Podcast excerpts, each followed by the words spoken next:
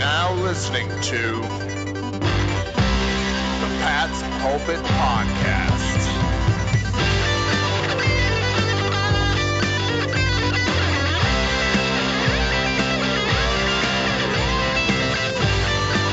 All right. Hello, everybody, and welcome to the Pat's Pulpit Podcast. It is almost 2022 somehow, which means the NFL season 2021 is coming to a close. Got a couple wild games coming up. Big one for Patriots perspective. A lot to talk about today. Pats Jaguars kind of break that, hopefully, they'll break that two game losing streak the Patriots are on. Rich Hill, hope you're doing well. And uh, I don't know if you've looked at the slate of games going on so far in week 17, but should be a really good one. Oh yeah, I'm excited for it. I, I, think more than any other year in recent memory, as many teams as possible are actually in the running in the AFC. I mean, I am totally Team Dolphins right now. I love the fact that they lost seven games in a row and then they won seven in a row and now they have a winning record. I couldn't be happier for Brian Flores, uh, and I think that's kind of just the story of the AFC right now. Is that anybody can still make the playoffs, and that's exactly where the NFL wants it to be. That's exactly uh, where I, as a fan, want things to be. And so I'm excited for it because almost every game this week in Week 17 has playoff implications. They do indeed, uh, particularly the Patriots Jaguars. The Patriots will clinch a playoff spot should they beat the Jaguars, and either the Raiders lose to the Colts or the Dolphins lose to the Titans. But the Raiders, Colts, and Dolphins Titans are just one game around the league that has some pretty serious playoff implications, Rich. We've got the Ravens and the Rams playing a game that could be pretty big. We got the Chiefs Bengals should be a great game. I know a game Pats fans will pay attention to is the Falcons versus the Bills. The Falcons mm-hmm. beat the Bills. Jaguars lose to the Patriots. Pats are right back on top of the AFC East. You got Broncos Chargers could be a good game. Cardinals Cowboys should be a good game. I'm looking up and down the slate here, Rich. Browns Steelers on Monday night. Almost nothing is going to be a dud for this one, which is pretty exciting. Oh, totally. I mean, and especially that Brown Steelers game. Everyone is talking about how this is Ben uh, Roethlisberger's last Monday night game, his last prime time. This is his, absolutely his final season. He's done after this one, so he has two more games to go. Those will be mostly just a celebration at the end of his career, so it makes sense that it stays in prime time. Uh, you know, one of the top five quarterbacks of the past 20 years. So I, I think that makes sense. Um, the game that I'm watching uh, is absolutely uh, the the banger on, on Sunday afternoon. The the two and twelve and one Lions on the road against the five and ten Seahawks. Uh, just because I I and this is kind of twisted of me, Alec. I've kind of really enjoyed the implosion of the Seahawks. They they were supposed to be the next big thing back in 2013. Patriots beat them in 2014 and they've honestly never recovered. Um, and this is just such a fun, scrappy Lions team that has had the worst luck in the world this year. And I think there would be nothing better than a cherry on top of both of those team seasons than a Lions upset over the Seahawks. Yeah, it's weird. You know, you figure the Seahawks. You, you watch them. I've, I've seen them play, and they, they seem like there's this team that they can. They're kind of like the Chiefs, and they can score at will, but they've never been able to put it together. And it's like the Patriots just kind of killed them in 2014 with that Malcolm Butler pick. They were primed for the next dynasty, go back to back. And then the Patriots beat them in the Super Bowl, and they haven't really done much since. It's pretty remarkable. I like the Lions. I've always been kind of a Lions fan since the Barry Sanders era. I'll always root for the Lions. But again, the game I'm really watching for, Rich, is that Falcons Bills game. The Falcons, I know they are not a, a elite team in the NFL, but they're not terrible they're still in it. They're still in the playoff hunt. The Bills are very inconsistent. They had maybe their best game of the season against the Patriots last week. They're at Buffalo, so it's a very tough order. But while I don't think the Bills are going to lose to the Falcons, I can definitely see Atlanta making a game of this one. Oh, totally. I, I think that they are uh, definitely not a good team. I think by all the advanced stats, they're one of the worst in the league, and the Bills are one of the best. So, like, on like by record could be a game. By like the actual performances bills should knock them out of the park. I think that i want cordarrelle patterson just to go ham against this bills team because i like this falcons team. I think that there's they're just like a lovable band of uh, misfits. They, they have a one of the weakest rosters in the league. And so for them to be seven and eight i think is overachieving uh, even with matt ryan at the helm and so this to me reads more than any other game this week, a game where weird things are going to happen. I, I, think that the Bills have been inconsistent all year. They're coming off one of their best games of the entire season against the Patriots. And I, I think what this game is due for is a few really bizarre, huge plays from the Falcons that can keep them in it. I don't know if it'll be enough to put them over the top, but this will be a game that'll leave everyone scratching their heads. The Bills did lose to the Jaguars, which we'll talk about in just a minute. So you never know this has been nothing if not an inconsistent season all around. Teams that win lose, teams that lose win. There's just no real rhyme or reason to it, uh, including like maybe, maybe the Jets upset the Buccaneers. You just never know what's going to happen in the National League. But the two other games that we're going to talk about after the, the Patriots Jaguars game, obviously, like I said earlier in the podcast, if New England beats the Jaguars and either the Raiders lose to the Colts or the Dolphins lose to the Titans, both of which could definitely happen. New England clinches a playoff spot. So it is not an AFC East clinching scenario because they lost to the Bills, but they can stamp their ticket to the postseason with a win and a loss by either the Dolphins or the Raiders. Rich, in your opinion, between the Dolphins, Titans, and Raiders, Colts, which one's more likely to fall New England's way? Yeah, that's a hard one. Um, I, I, think where we stand right now with the Colts, uh, Carson Wentz is on the COVID list. He may or may not be available to play against the Raiders. And so while Wentz is obviously not the engine of this Colts offense, he is still an important piece to it. And so if Wentz is unavailable to go, there is a chance that the Raiders can go and beat them. Uh, I think Jonathan Taylor can absolutely take over the game, but without Wentz, it's a much harder order for the Colts to go beat the Raiders. And so I think that's unlikely um, if Wentz is unable to go. I think for the Dolphins and the Titans, I actually think that uh, this is where the Patriots will clinch. I, I, think that the Titans at 10 and 5 are actually a pretty solid team. They're they're really banged up from injuries, but I think that they play sound football. They don't make mistakes. It's very much like reminiscent of early Patriots uh, era Bill Belichick, where maybe they don't have all of the flashy pieces. They're missing Derrick Henry, but also they've found ways to replace him within that offense. And so it is a solid team. The Dolphins are also a very solid team. I like them a lot. I would love for the Dolphins to finish the the season with a two game losing streak, though. um, I, I would love for them to end that way. Uh, and you know what? Maybe their future can be bright. Whatever. Um, I think it would be just lovely for them to both lose to the Titans this week and the Patriots next week. And I think them coming on a seven game win streak where they've definitely had benefit from some of the matchups in the same way that the Patriots benefit during their seven game win streak. I think that uh, it, it just would based off of the rosters, based off of the talent, based off of like who will be available, I think it's more likely that the Titans beat the Dolphins than the Colts beat the Raiders. I agree with that. The Raiders are really fighting for their playoff life in a very packed AFC West. The Dolphins are as well. I'm not taking away from the Dolphins, but I do think there's a better chance that the Titans beat the Dolphins because the Titans are just they're a good team. They're 10 and 5. They're still chasing that one seed and that Bengals Chiefs game. Who knows what's going to happen in that one? It's in Cincy. Again, I personally don't see the Chiefs losing again in the regular season at least, but the Bengals are currently top of the AFC North. So who the hell knows? But again, Rich, none of that would be relevant, and it won't matter at all, honestly, if the Patriots lose to the Jaguars, because A, the Pats are a better team than the Jaguars when everyone's healthy. But B, you and I were chatting pre podcast recording, and you pointed out that I think the Jaguars currently have more players on the COVID list than able to play on Sunday. So at this point, as of this Thursday podcast, neither of us have any clue who they're going to march out there, what their roster is going to look like. And so it's very hard to break this down because if anyone that wants to go out and look, the Jaguars are completely riddled with COVID and they only have what 35 active players in the roster right now. They can't even field the full team. Yeah, no. Um, as we were going through this roster, it's shocking. It is absolutely shocking that they're allowing this game to continue. Like I don't even know what the Jaguars are going to do. We've seen multiple games this year where teams don't even have an inactive report uh, heading into the game just because everyone's on the reserves, and so there's no need to name anyone as inactive. But I've never seen a team be like, we have uh 35 players. Let's let's go line up. We have enough for offense and defense and like our specialists. But by the way, uh, our our punter is unavailable right now, so like he's on the injured reserve. So we don't know what we're gonna do. I, I think that this is honestly.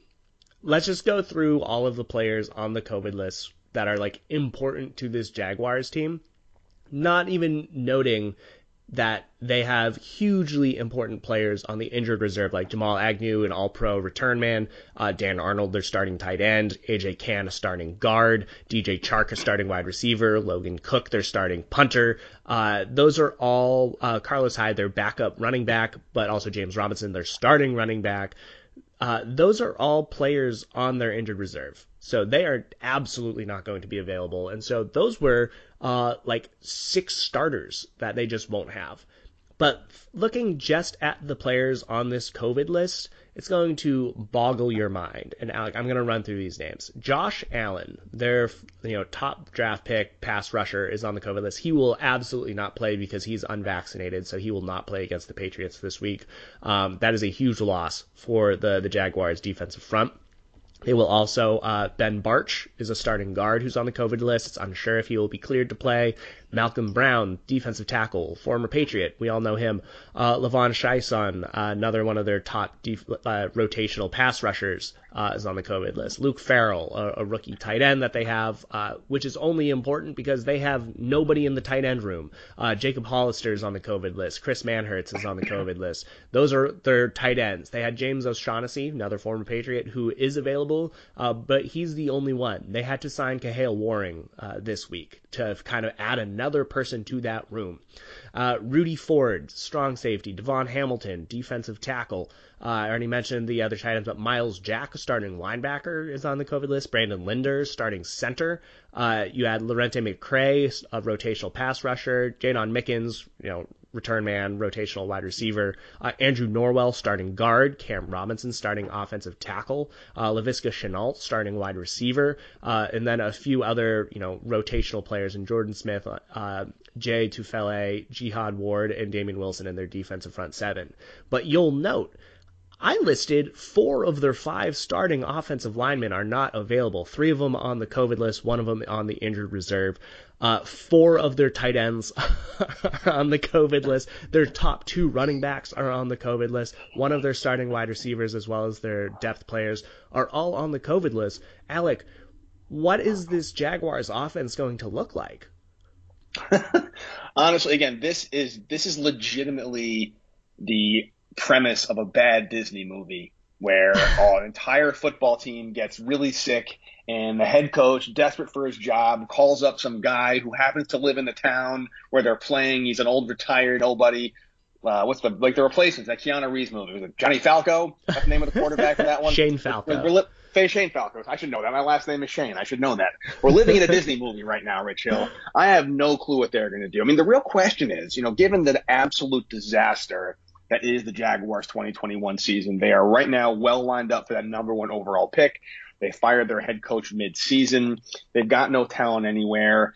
You just kind of kind of wonder if they're just going to mail it in for the year, really make sure they secure that number one overall pick. Why bring guys back early? Why even bother?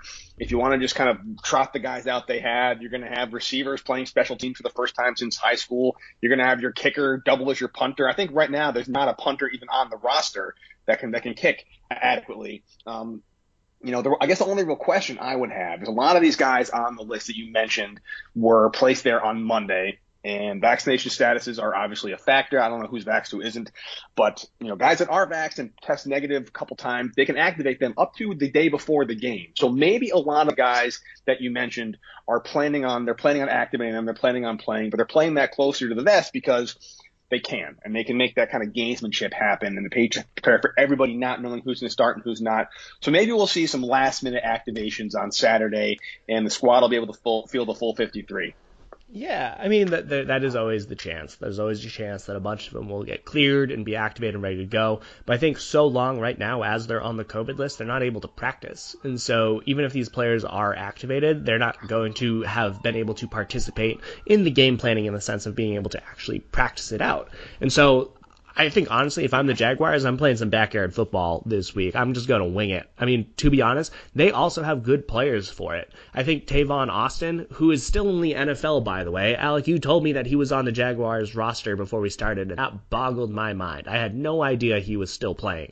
Um, but he's like the optimal player for this. We, we all saw how Isaiah McKenzie gave the Patriots fits, and some of that came with like very quick crossers against Myles Bryant, where the Patriots just didn't have a response for that. I wouldn't be surprised if the Jaguars said, all right, well, Tavon Austin, uh, kind of just go for it. I mean, with Marvin Jones and Laquan Treadwell as the two outside guys, that likely means that J.C. Jackson and Jalen Mills are going to be covering them. And so Tavon Austin is likely going to be matched up against Myles Bryant again. And so if the Patriots don't have an answer, that play might be there the entire game. Uh, obviously, there's a difference in talent with this Jaguars offense versus the Bills offense, where the Bills offensive line played really well, uh, and, and, this uh, Jaguars uh, air quotes offensive line uh, might not even be able to assemble because they don't have bodies. Uh, so obviously, it's a very different situation, but one way that teams can beat the Patriots is by kind of throwing out the playbook and kind of allowing things to just break down and figure it out as you go. Uh, obviously, it's not a sustainable way to win a game, uh, but it is a way to kind of attack a Patriots defense because of how disciplined they like to play. And so by throwing out the rule book, uh, that kind of can get, take advantage away from New England in this and kind of make level the playing field where it comes down to just athletic ability. Um, and if I'm the Jaguars and I actually do want to try and win this game, uh, which who knows if they actually do, that might be the only way to do it we kind of saw that to a degree the past couple of weeks with the Colts and the Bills. The Colts decided they're not going to punt. The Bills decided they're not going to punt. They're going to go for it all the time, playing wildly aggressive. Jaguars have nothing to lose trying to win this game other than a potential draft pick, but they have some some wiggle room that number one overall pick, depending on how other games go around the league. Like the Jets are playing the Bucks. It's not like the Jets are going to beat the Buccaneers, and that Lions game could go either way. But I think the Jaguars are pretty well suited for that first round pick. So maybe they can treat this as a Super Bowl, throw every caution to the wind, and and see what happens. We should also point out, Rich that the Patriots are not immune from the COVID list. A couple of important players are currently on that list. Deatrich Wise remains on it. Matthew Judon is a new addition, uh, two big parts of the defensive line. So New England, depending on how things go over the next couple of days, could also be shorthanded. Not to the degree the Jaguars are, obviously, but there are some important players we'd like to see out there in the field that may not be able to go.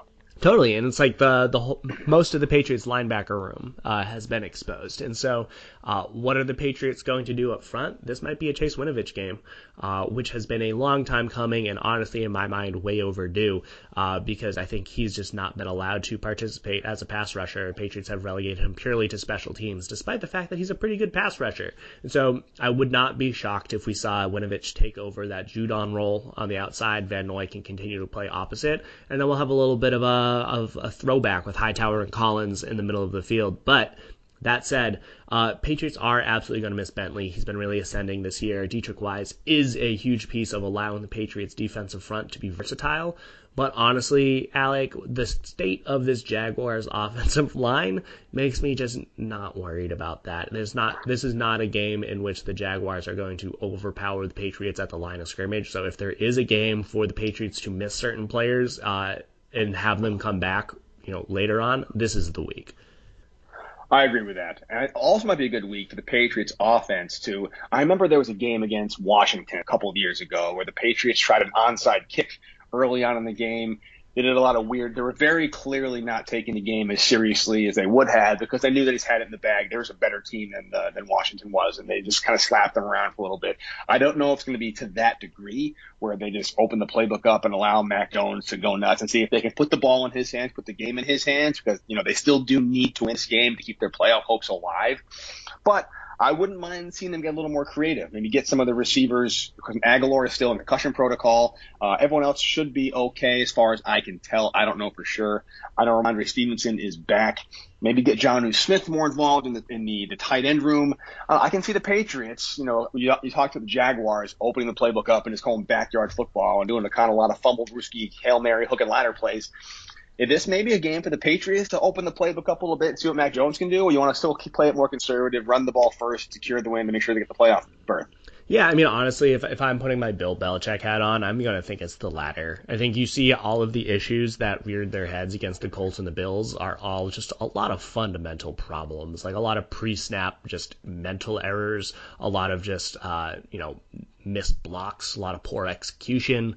Um, and so I would not be surprised if the Patriots are like, we are going to use this game as like a preseason tune-up essentially uh, because this jaguars team is not going to be great we don't need to use up our playbook here but what we do need to do is just redefine our like ability right now. We really need to redefine how we execute. We cannot allow for these pre-snap errors. Um, I would love for there to be more involvement with Jonnu Smith, and I would not be surprised if he had a more productive day not because they're trying to reimagine what his role could be within this offense, but simply because I think that this team is going to be hyper focused on not making mental errors. And Jonnu Smith has both been guilty of it and also been affected by it when other players seem to do it during his big plays. And so I, I think that we'll see just a lot of simple runs, uh, a lot of just well executed blocks and maybe honestly some play action passes because I think Mac Jones needs to get off the schneid a little bit. Um, and even if Nelson Agholor isn't available to go outside,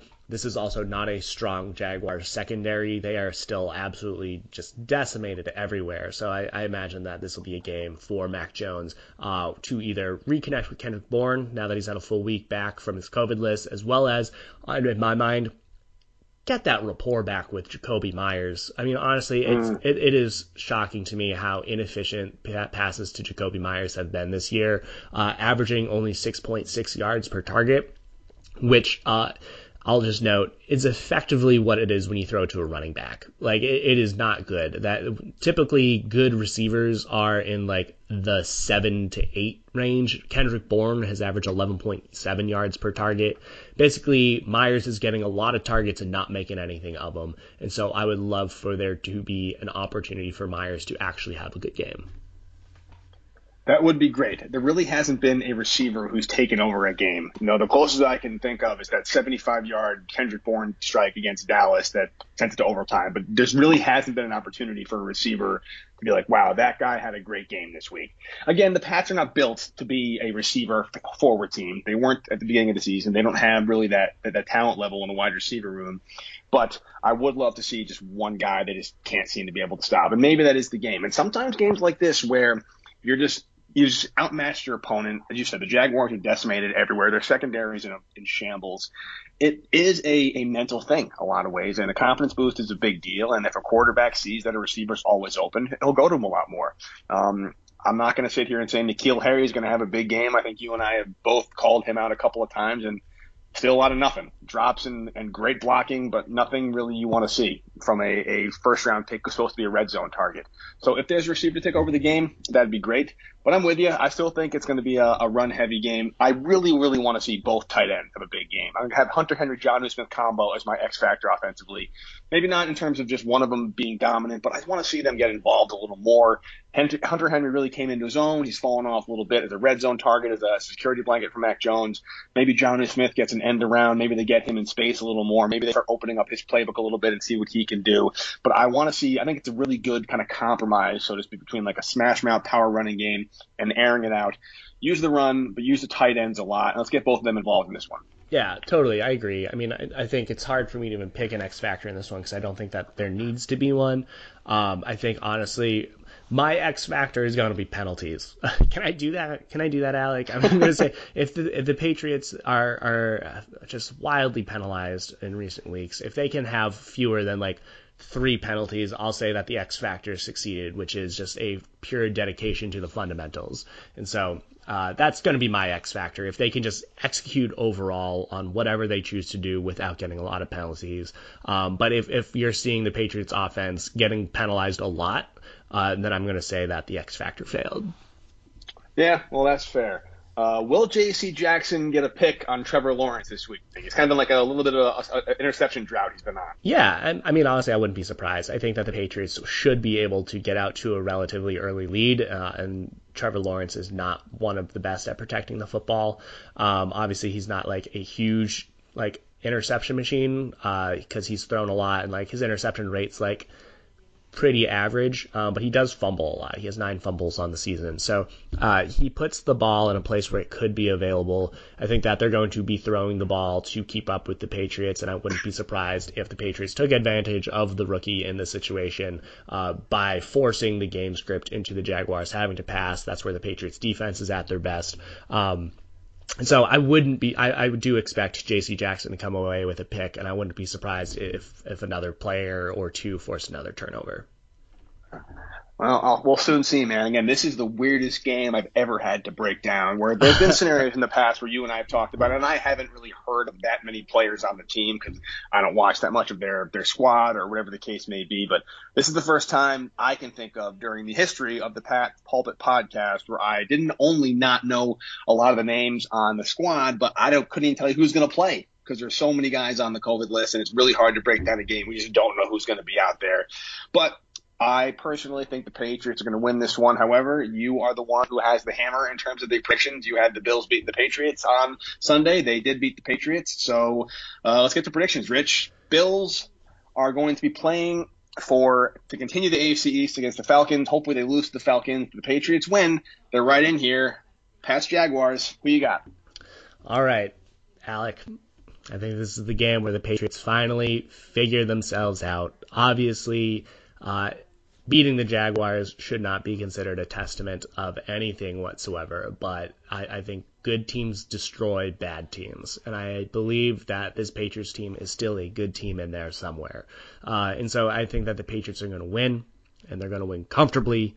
I think this is going to be a game somewhere along the lines of like 31 to 13. 31 to 13. That's a blowout and a half. I will take it. Uh, one thing I'm specifically going to be looking for in this game, I think the Patriots will have a number of red zone scoring opportunities. That's one area where they really struggled for a couple of years, actually scoring in the red zone. Ever since Gronkowski left, they just haven't had that, that red zone threat. I want to see the Patriots get in the red zone and finish it with touchdowns and not field goals. Uh, I don't think it's going to be a, as big a, a score as you said, but I think it's going to be a very, very one-sided game something along the 23 to 3. I just don't think the Jaguars have any offensive firepower Ooh. whatsoever. And I feel like the Patriots are going to basically score, maybe get, get up like 17 to nothing in the first half and then just kind of play control ball or something kind of goes wrong or they can't quite finish things off and they, they stall in the red zone again and it's a field goal or something stupid to keep it a little closer than it should be.